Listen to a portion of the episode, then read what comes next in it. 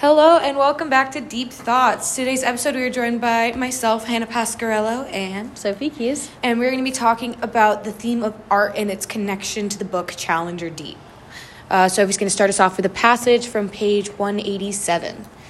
Yeah, in this passage, we hear kind of one of the first things we're going to be talking about. Um, uh, Hal asks Caden about his last name. He says, Your last name is Bosch. Are you related? And Caden says, I'm assuming he's asking if I'm related to Hieronymus Bosch, an artist who painted some pretty bizarre things that scared the crap out of me when I was little and still dance around my head on a bad day.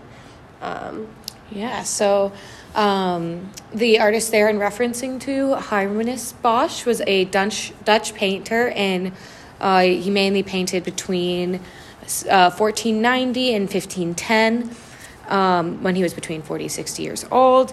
Um, he was from, uh, sorry, he, one of the main, most famous pieces is known as the Garden of Earthly Delights. Um, Bosch was known for kind of painting uh, more religious pieces, and he often uh, made a lot of temptations seen through his art. He loves to tempt the so called pure people with all of these like satanic devices. And the chapter um, that this passage is from that Sophie read is called Garden of Unearthly Delights. And um, Bosch ha- definitely has a big um, influence on the story, in my opinion. You know, it is the main character's last name. But also, another really famous art piece that he has is called The Sea of Fools. And um, in The Sea of Fools, it shows. Um, it shows a lot of travelers who are again, you know, religious icons um, of the time, and they just claim to be like sim- simple humans trapped on a ship with no destination. But the um, the art piece really reflects on human sins, and um, the theme of temptation from evil presents himself in all of his work. And um, this art piece is also called "The Sea of Fools." And Caden, we see he has like two timelines overlapping, and this other world he creates is uh, definitely has a strong theme of ocean as he is on a ship, and we can really see his um, schizophrenia personified through the captain. Yeah, I think that um, just the the idea that art is so present in this novel, and starting off with kind of the origin, the artist. Um, we'll look at Caden as an artist in just a tiny bit, but um, I think that there's always kind of been a discussion about art and if art kind of is created out of suffering or pain. Um, this artist um, that, that has the same last name as him obviously has these kind of darker paintings, and some of the most famous artists of all times all kind of have a, a dark meaning and dark dark history is kind of a lot of times associated with like a, maybe a mental health struggle. A lot of very very famous artists commit suicide in the end. So um, i think that there is a relationship between mental health um, and art and I think sometimes a question that is asked is, is, is are they talented artists because they have this mental illness? Like Caden obviously has this different kind of connection to the world. And so is that why he can do these drawings? Or is it because the drawings are kind of a way of coping with the mental illness um, and, his, and his struggles? So um, connecting kind of to art in general and artists in general, I think the idea of the, the quote, the, the quote, tortured artist kind of is something to think about um, and, and ponder because people say oh it's a myth or actually there's some some some things that link things like schizophrenia to to being creative. Like there are certain genes scientifically that that do link kind of similar things like this. So maybe there is a reason and um, i'm sure there is a reason um, that the the author included art as such a prevalent thing in, in this novel so yeah i just wanted to mention that kind of because Caden, the main character we see in the beginning when he's with his friends, he's helping create this video game, and he's the designer, he's the artist, and we see his art, a couple of his art pieces all throughout the book, and he talks about the derailing of his art. I think Sophie's going to mention that Yeah. more um, in detail, but. Um, Caden being named after an artist, the theory of tortured artists, and him being an artist himself, I think really showcase um, kind of an expression in a way that he can communicate um, when he finds himself kind of in the deepest parts of his mental illness. Um, yeah, so one passage where I think his art um, becomes a tool um, for his coping and maybe other people's coping is um, a scene where I think that uh, they're, they're, he's in the mental hospital and um, the person who's running it says, Today we're actually not going to be talking about our issues or how we feel today, our souls. We're going to try to draw them, draw how we feel. Um, and Caden immediately says, this assignment is no problem for me. It's what I do most of the time anyway, which we see throughout the book with his drawings. Um, and it's explained to us in just the earliest parts of the book. Um, but an interesting thing that happens is after he finishes his own piece, um, some of the, the other patients are frustrated by this assignment because they don't have this kind of creative way of expressing their emotions. And, and so one of the, one of the patients, Sky, this is on page um, 191 says, um, says do, do, do, the, do it for me. Um, and Caden says, uh, quote, I'll take the piece of paper, I take this piece of paper, ponder sky for a moment and get to work. I draw sweeping abstract something that's a cross between an amoeba and a manta ray with the eyes and mouths in unexpected places. It takes me about a minute. When it's done, Sky gasps at me, wide eyed. I expected her to offer me a single digit gesture, but instead she says, how did you do that? Um, and then a, a, few lines down, I have no idea what the hell that is, but it is exactly how I feel right now. Um, so I think that Caden has some sort of gift that he, he can kind of see he can see his own soul and draw it but there might be a way that he can sort of is gifted in this artistic way to draw the feelings of other people he draws multiple other patients and they all claim at least that they, that he's gotten them right. Um, someone calls him uh, a quote true artist of the soul. Mm-hmm. So I think it's kind of an interesting way.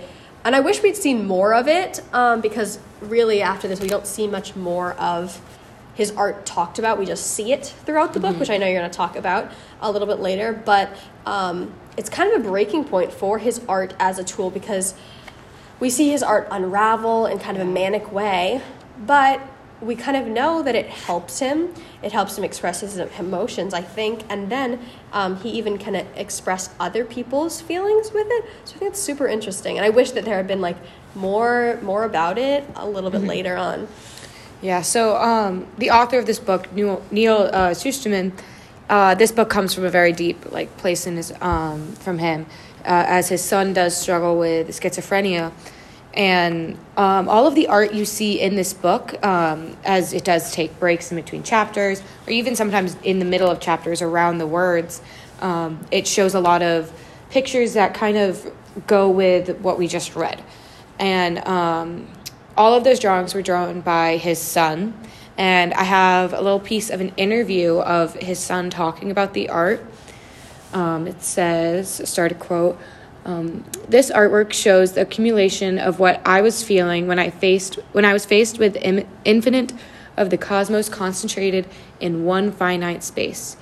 When I was going through it, the worst of it, I left my house, likely barefoot, but I do not remember, and I went to get these supplies to make these pieces. There are about 60 of them in total, and only a handful of which appear in Challenger Deep. In addition, there are dozens upon dozens of poems and sketches that I did during this time as well. It was the only thing that I could do at the time. I could not deny that something was very something very spiritual spiritual was going on when this was happening. I had divorced myself from the reality completely and accepted my new reality of my own designs. The problem was that I had waited for the uh, for that reality to adjust and reconstruct itself to everyone else. Rome wasn't built in a day, after all. It took a few months before everything fell into place. Um, this was all going on inside my head, but of course, it manifested in the real world as well. There are things that I will never, ever have any sort of explanation for. When you go through an, um, a nation like that, there are always th- uh, those things. And then there comes a time when those mysterious uh, mysteries become your faith. Those signs that you that the reality that so many people rely upon is actually not as solid as a construct as previously thought, uh, becomes a comforting thing. It starts out as terrifying, but turns into comfort. In time, you adjust to these crucial facts. End quote. So we see um, the actual artist of these pieces used these as a very like cathartic outlet when he was in his darkest moments, as we see Caden using them. But um, think it's really important to talk about the timing, like when these art pieces come up in the book, because they're not just in them randomly. Um, I personally was tracking this the whole time. Um, I'm reading the book as I was very fascinated, because most of them, you know, we do have like a one dark line followed by a light, yeah. skinnier, like shaded line.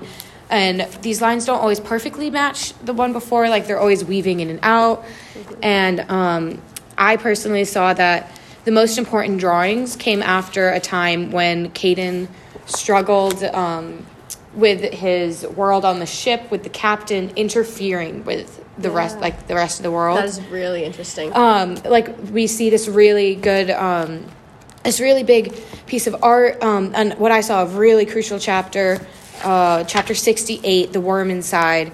He, we kind of see this breakdown Caden has where he goes to a store barefoot and he kind of has this meltdown. He first asks for help, but then says, No, I'm okay, not wanting his parents to know.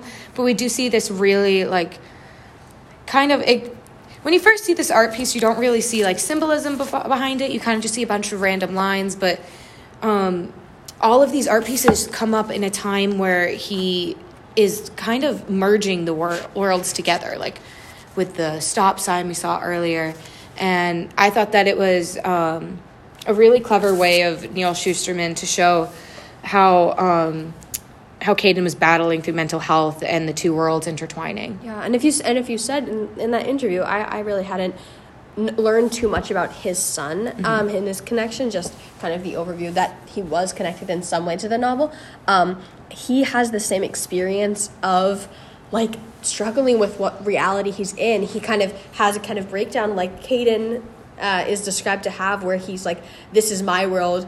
All this stuff is crazy, but like I- I'm in charge, I'm in control, and it sounds like maybe a similar sort of breakdown mm-hmm. happens to um, the author's son. So obviously, I'm assuming it's kind of based on mm-hmm. that.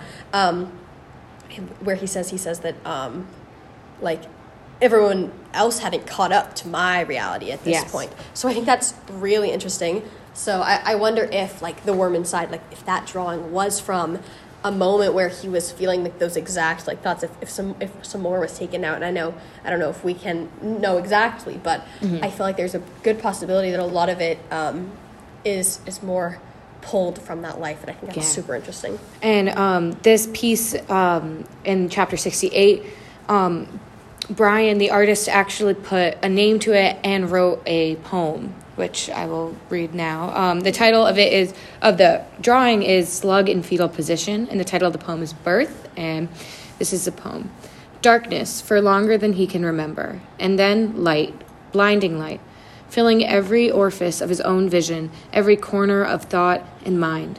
It burned for the first few seconds, and then the burning turned into a calm, a calm before the storm.